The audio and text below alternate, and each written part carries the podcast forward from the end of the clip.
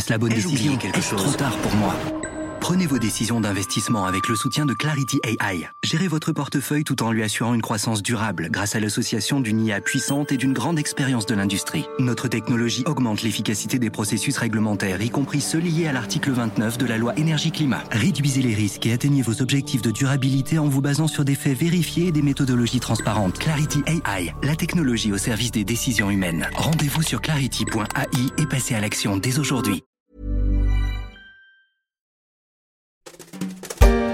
Astérix et Obélix en Chine. L'Empire du Milieu est sorti au cinéma cette semaine. Le long métrage de Guillaume Canet n'a pas très bonne presse, même si aux échos, Adrien Gombeau parle d'un honnête divertissement familial, sans atteindre la folie contagieuse du Astérix d'Alain Chabat.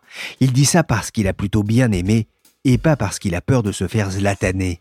Astérix en Chine fera-t-il mieux qu'Astérix en Égypte? La rediffusion cette semaine de Mission Cléopâtre a attiré encore plus de 5 millions de personnes sur TF1.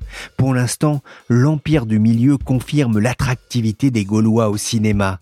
Le film a réalisé le meilleur démarrage d'un film français depuis 15 ans avec plus de 450 000 entrées en une seule journée en France. Un soulagement sans doute pour Guillaume Canet, mais aussi pour les producteurs qui ont investi 65 millions d'euros dedans. Le film est accompagné pour l'occasion par un album du même nom qui sortira le 8 février. 2021 avait déjà été une année Astérix, avec la sortie du 39e album des aventures du Petit Gaulois. Astérix et le Griffon s'étaient vendus à 1 200 000 exemplaires en seulement un mois. Aucun livre n'avait fait mieux cette année-là. À cette occasion, la story des échos avait consacré un épisode à ce héros très français. C'est cette émission que je vous propose d'écouter ou de réécouter aujourd'hui.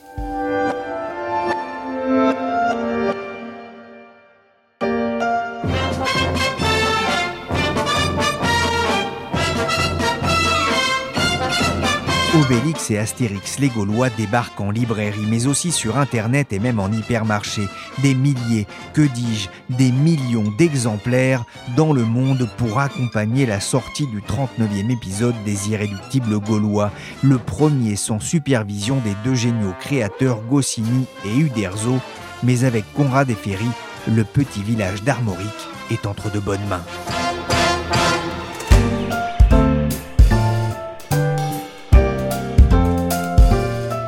Je suis Pierrick Fay, vous écoutez l'Astorix, le podcast des échos.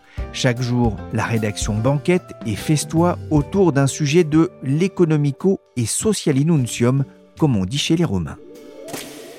Ils sont fous, ces Romains. Les Romains sont peut-être fous, mais ce n'est pas le cas de l'éditeur d'Astérix. Les éditions Albert René ont décidé dès 2013 de trouver des successeurs au maître Uderzo qui avait repris seul le flambeau à la mort de René Goscinny en 1977.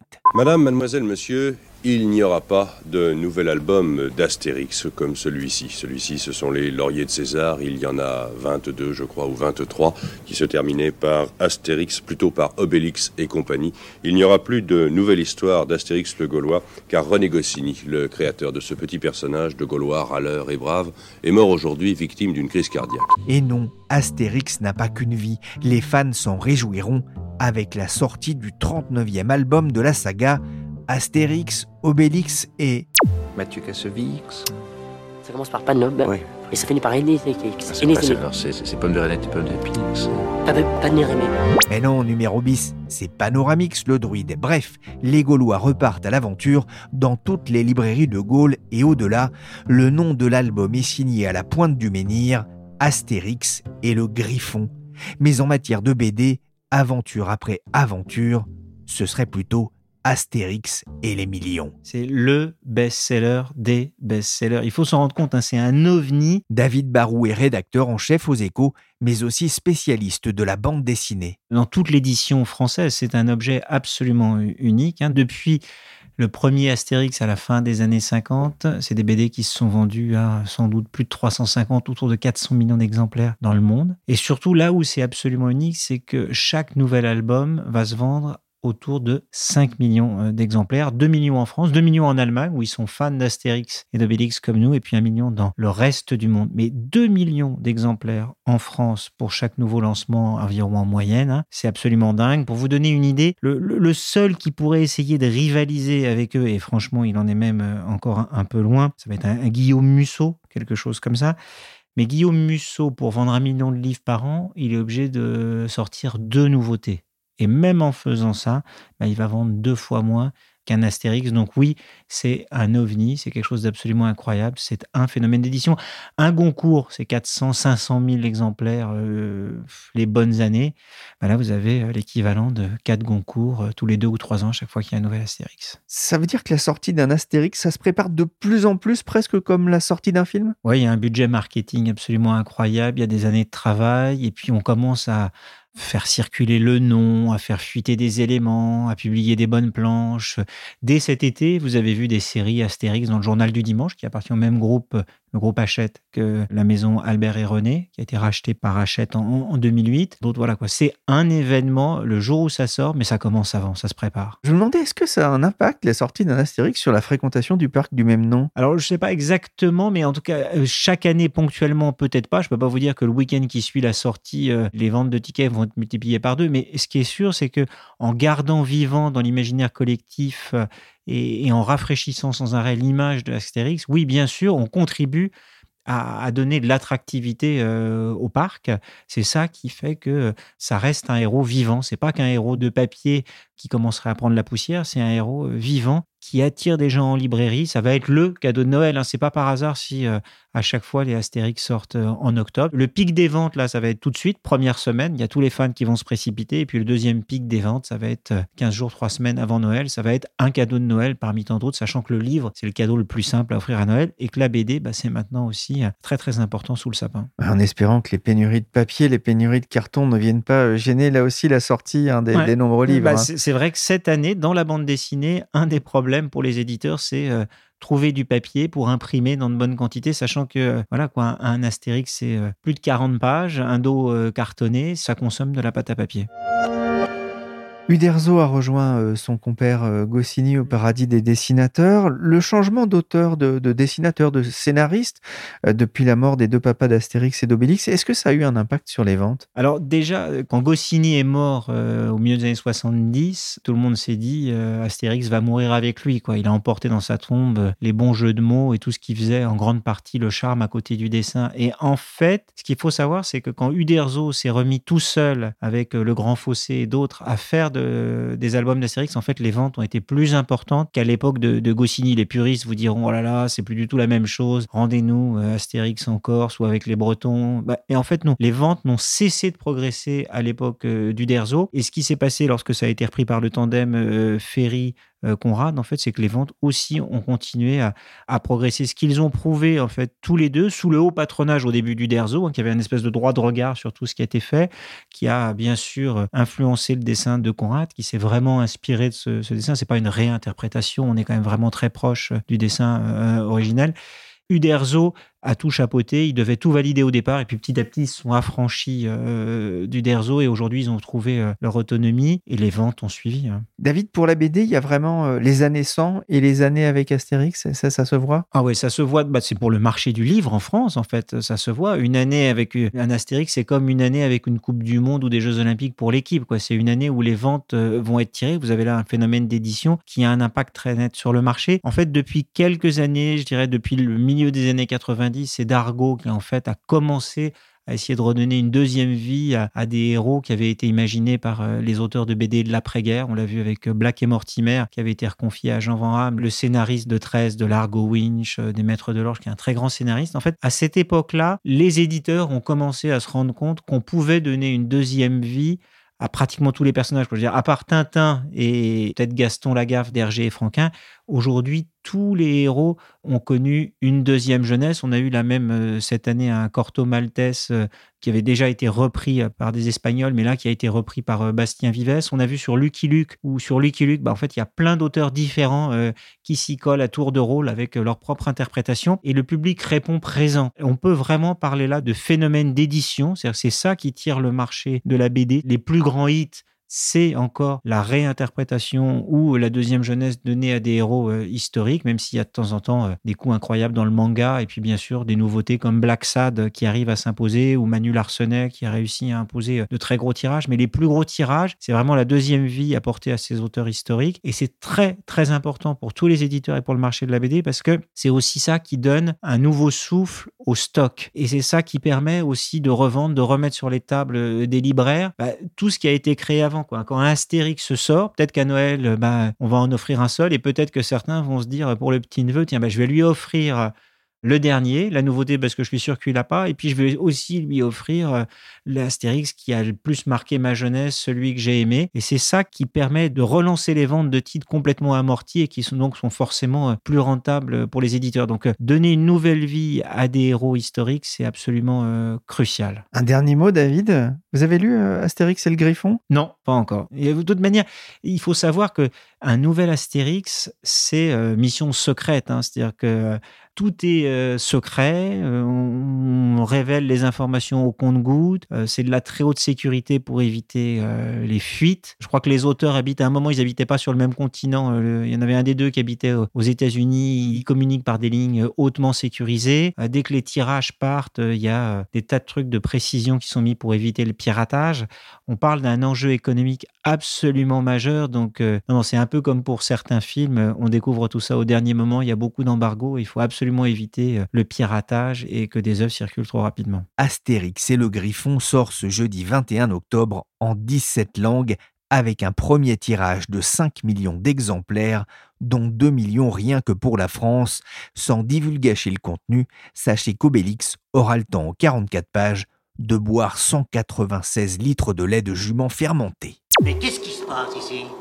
Eh, tiens ah, Vous les deux gros Venez, je vous attends. Il n'y a pas de gros. Il n'y en a qu'un et il n'est pas gros. Il y a quelques jours dans la story, je vous parlais de San Antonio et de l'économie. J'aurais aussi pu parler d'Astérix. Dans le domaine des dieux, porté à l'écran par Alexandre Astier, Goscinny et Uderzo évoquaient déjà en 1971 les dérives de la spéculation immobilière et le principe de l'offre et de la demande. Vous le faites à combien? Un cher 40 Prix spécial Domaine des Dieux, 40 sesterces. J'achète. Vous êtes devenu une bande d'imbéciles cupides. Bon On était déjà des imbéciles bien avant les Romains. En 1976, ils évoquaient aussi l'intervention de l'État, la dépense publique incontrôlée et les limites des économies monoproduits dans Obélix et compagnie, avec un drôle de personnage, un certain Caius Saugrenus, tout frais émoulu de la nouvelle école d'affranchis, l'ENA locale, un album, paraît-il, étudié eut un temps à HEC. Au fil des années, Uderzo et Goscinny ont créé un couple de Gaulois réfractaires à l'invasion du modèle romain. On en parle encore jusqu'au plus haut sommet de l'État. Emmanuel Macron fait d'abord l'éloge du peuple danois puis ce risque à une comparaison. Et ce peuple luthérien qui a vécu euh, les transformations euh, des dernières décennies n'est pas exactement le Gaulois réfractaire au changement, mais encore que. Bonjour Nicolas Rouvière. Bonjour. Vous êtes maître de conférence à l'université Grenoble-Alpes, agrégé de lettres modernes. Vous avez soutenu en 2004 une thèse Astérix ou l'étoile de la raison, une anthropologie comique de l'identité. Alors ça se lit moins vite qu'un album d'Astérix, on va y venir. Mais pour rebondir sur cette phrase du président qui a fait polémique, Astérix, c'est, vous écrivez, le héros national de la France des années 60, c'est aussi l'archétype du Gaulois réfractaire grognon mais attachant. Oui, alors euh, c'est vrai que Astérix est tout d'abord euh, un héros français hein, dans un premier temps, euh, qui offre un, chauvinisme qui nous chatouille dans le bon sens, hein, une certaine image de la France telle qu'elle se rêve. Par exemple, ben, dans l'album le, Tour de Gaulle d'Astérix, hein, on fait le tour du pays en retrouvant un certain nombre de référents culturels, historiques, gastronomiques, touristiques, etc pour le, plaisir du lecteur. Donc il y a un phénomène d'identification très fort. Et puis, c'est vrai qu'on lui a attaché une image liée à une certaine représentation du français râleur, du français rebelle, qui ne s'en laisse pas compter et qui va représenter une sorte de rébellion contre le pouvoir central et toute forme d'uniformisation forcée. Ouais, Astérix, c'est aussi une critique de la société moderne contemporaine, une croisade contre l'individualisme. C'est plus politique et économique qu'il n'y paraît? Oui, alors euh, c'était pas le projet de départ. Le projet de départ des auteurs, c'était vraiment de parodier l'imagerie scolaire de nos ancêtres les Gaulois. Mais euh, il y a un contexte hein, euh, de création de la série euh, un an après le retour du général de Gaulle au pouvoir, dans une période où on a envie de voir célébrer les valeurs de la résistance. Et donc, on a tout de suite attaché à Astérix, voilà, des valeurs liées au résistentialisme gaulien. Mais on peut aussi faire remarquer que Astérix est créé deux ans après le traité de Rome, et on pourrait tout aussi bien parler d'Astérix l'Européen, puisque dans ce petit village qui est une sorte de grande cour de récré, hein, un peu tapageuse, mais ouverte sur le monde, eh bien, euh, il y a de la possibilité d'entreprendre des voyages sur tout le pourtour pour aller visiter euh, les pays voisins et puis également euh, franchir l'Atlantique. Donc, on a une série qui en réalité est ouverte sur l'interculturalité et sur l'intégration de l'altérité. Il y a aussi une dimension économique, on en parlait, dans un livre qui est peut-être un peu moins connu finalement ou dont on parle un petit peu moins dans l'imaginaire collectif, c'est Obélix et compagnie, où cette fois-ci c'était plus Astérix le héros. Oui, alors là, euh, c'est vraiment euh, une critique, euh, on va dire,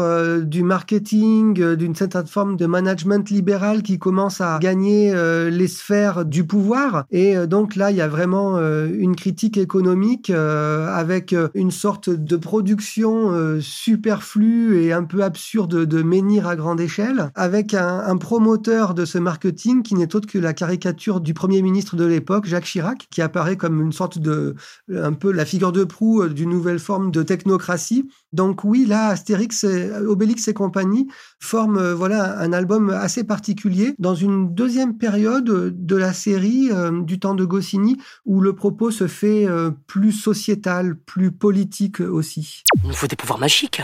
C'est ça. Je vois pas quoi c'est une bonne nouvelle, mais c'est ça. Papa me racontait souvent l'histoire de ce droïde. Pas mon panobémex. Panacénixme. Un truc en X Rix. Astérix. Et lui, c'est Obélix. Et le petit chien là, c'est Idéfix. Les BD Astérix se vendent aussi bien qu'un Goncourt. Le film Mission Cléopâtre a fait 14 millions d'entrées rien qu'en France en 2002. Près de 4 millions d'entrées pour Au service de Sa Majesté. Près de 3 millions pour Le Domaine des Dieux, hein, qui était un dessin animé. Pourquoi est-ce que Astérix plaît tant encore aujourd'hui? Ah, mais je crois que hum, c'est un petit peu la rançon du succès que de faire euh, l'objet de réécriture, de réadaptation, de transposition médiatique euh, à travers euh, d'autres médiums. Et puis, euh, il y a une, réactualisation de la série pour la mettre au goût de, l'humour du moment. Hein. Je pense à Mission Cléopâtre, par exemple, qui était très liée, on va dire, à l'humour Canal+. Est-ce que vous pouvez me donner votre nom, s'il vous plaît? C'est pour ben, C'est une soirée privée, j'ai besoin de votre nom, j'ai une liste. Je suis Jules César. Jules César. Non, excusez-moi, ça ne va pas être possible. Non.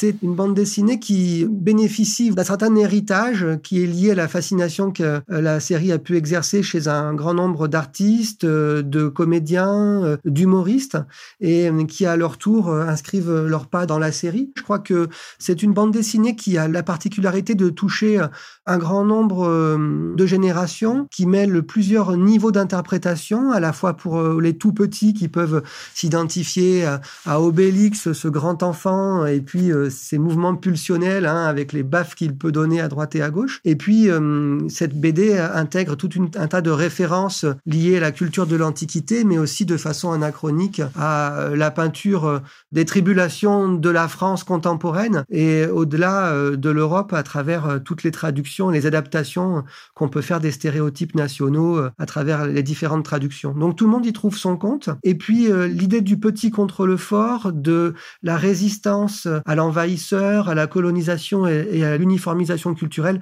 C'est vraiment une thématique universelle. pour expliquer cette longévité, hein, vous évoquiez l'universalité aussi d'Astérix. C'est un héros français, vous le disiez, mais il plaît aussi à, l'étranger. Pour quelle raison? Alors, en fait, euh, il y a, on va dire, euh, c'est un tiers, un tiers, un tiers. Il y a un tiers du succès des ventes d'Astérix qui est lié à la, francophonie dans le monde. L'autre tiers, c'est lié aux pays germanophones. Et puis le troisième tiers, c'est euh, le restant du monde. Donc il y a eu toute une histoire éditoriale avec la cessation des droits par Dargaud à différents éditeurs nationaux qui ont engagé des traducteurs de talent, qui ont vraiment su euh, adapter euh, Astérix euh, en trouvant des équivalences, en faisant des clins d'œil culturels liés à la culture locale, à tel point que avoir euh, une traduction d'Astérix euh, devient quasiment un signe identitaire. C'est la raison pour laquelle on trouve énormément de traductions d'Astérix dans des dialectes locaux. Donc en France, le Picard par exemple, mais euh, on va trouver aussi différents dialectes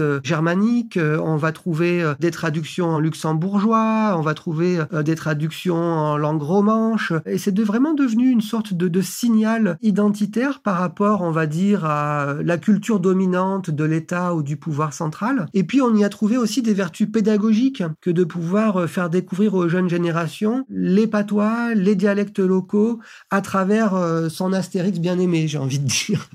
Donc euh, il y a des phénomènes comme ça qui sont liés au contexte culturel. Il y a une grande proximité de l'imagerie des Gaulois avec l'imagerie antique des Germains. Et puis au, moment où Astérix s'est diffusé en Allemagne, c'était la RFA et la lutte du petit pays contre le gros bloc soviétique Hein, on a pu trouver des analogies euh, qui ont fait que dans un contexte où, euh, on va dire, le graphisme Disney, hein, dont Astérix et l'héritier, était déjà bien ancré, la diffusion d'Astérix a bien fonctionné. Das ist eine Katastrophe, Obelix. Schrecklich! Wer weiß, was passiert, wenn der Zaubertrank in falsche Hände gerät. Miraculix? C'est vrai que moi j'ai j'ai appris l'allemand, ou en tout cas, on m'a offert lorsque j'étais au, collège euh, Astérix légionnaire en allemand, voilà que j'ai longtemps gardé. Alors, j'ai pas tout compris. Hein. Heureusement que j'avais la version française. Comment est-ce que vous, vous êtes tombé dans le chaudron d'Astérix oh, Je crois comme tous les enfants. Hein. J'étais vraiment euh, très petit. Moi, je sais que mon album préféré, c'était Astérix et les Normands à l'époque. Et puis, euh, après, à, l'issue de mes études universitaires, j'avais vraiment le sentiment que cette bande dessinée m'avait construit en profondeur. Et donc, euh, je l'ai relue à, la lumière d'autres éclairages psychanalytiques, anthropologiques, politiques. Et euh, ça m'a donné envie de l'explorer euh, plus avant. Et je dois dire que je n'y ai pas perdu dans le sens où je garde à la fois ma naïveté d'enfant, toujours, et en même temps, j'y superpose des, des, niveaux de lecture différents, mais qui ne sont pas contradictoires avec ce plaisir premier. Ouais, dans Astérix, il y a le rapport au père, le narcissisme, la frontière entre la civilisation et la barbarie, entre la raison et la folie. C'est ce que vous écrivez dans, dans vos ouvrages.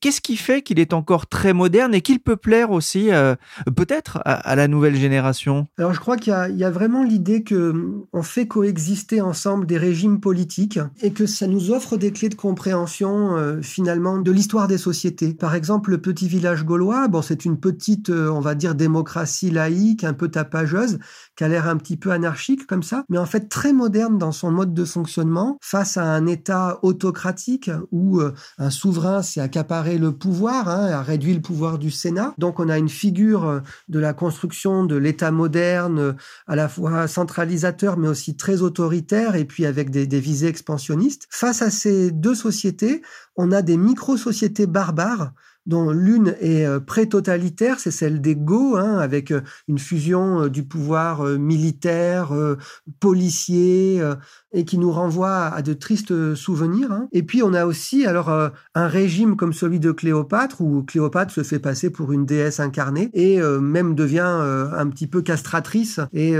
empêche finalement à ces sujets d'accéder à, une forme de, de rapport plus mature aux politiques. Donc on a comme ça la, la mise en perspective de différents rapports au pouvoir, de différentes configurations politiques, et ça c'est extrêmement moderne. Hein. Et puis on a d'autres propos, hein. on est toujours le barbare de l'autre, l'autre est toujours un barbare, ou alors l'autre est toujours un fou, hein. c'est le village des fous. Et donc Astérix vient toujours questionner les frontières toujours incertaines entre effectivement euh, le barbare, le civilisé, et pose la question euh, des fondements de la raison et de l'origine de la violence. La violence dans Astérix des chercheurs allemands ont analysé 34 BD de Goscinny et Uderzo et ont identifié plus de 700 traumatismes crâniens. Ils ont noté qu'à près de 99%, ceux-ci résultaient d'agressions. Heureusement, même si plus de la moitié des victimes ont eu un trouble de conscience initial sévère, nous n'avons pas trouvé de cas de mort ou de déficit neurologique permanent, écrivent les auteurs de l'étude. Euh, il me semble bien que le gros lard, il fait moins son malin depuis quelque temps. Un dernier mot, Obélix, parfois mal dans sa peau, sensible avec ses problèmes de poids, ce serait pas finalement le, vrai héros d'Astérix? Oui, moi je, crois que c'est le, personnage le plus complexe. C'est une figure de l'enfant, et on dit souvent que la vérité sort de la bouche des enfants, donc euh, ça vaut vraiment le coup de, prendre Obélix au mot et voir où il nous entraîne avec ses réflexions un petit peu naïves. Et euh, finalement, on a une sorte de processus éducatif à travers Obélix euh, qui a des complexes, qui peine à comprendre parfois les tenants et les aboutissants de ce qui l'entoure, mais qui euh, finalement apprend quelque chose de l'altérité et euh, sort euh, progressivement d'un réflexe hein, qui consiste à, rejeter l'autre dans une altérité radicale. Ils sont fous ces Bretons, ils sont fous ces Germains, ils sont fous ces... etc. Mais finalement, Obélix arrive toujours à apprendre quelque chose et il y a un procès d'éducation là qui est très intéressant et qui fait que les jeunes lecteurs aussi peuvent s'identifier à ce personnage. Merci David Barou, rédacteur en chef aux échos, et Nicolas Rouvière, auteur de Astérix sous les lumières de la civilisation. Il est aussi auteur du complexe d'Obélix. La story s'est terminée pour aujourd'hui. Cette émission a été réalisée par Willy Ganix, chargé de production et d'édition Michel Warnix.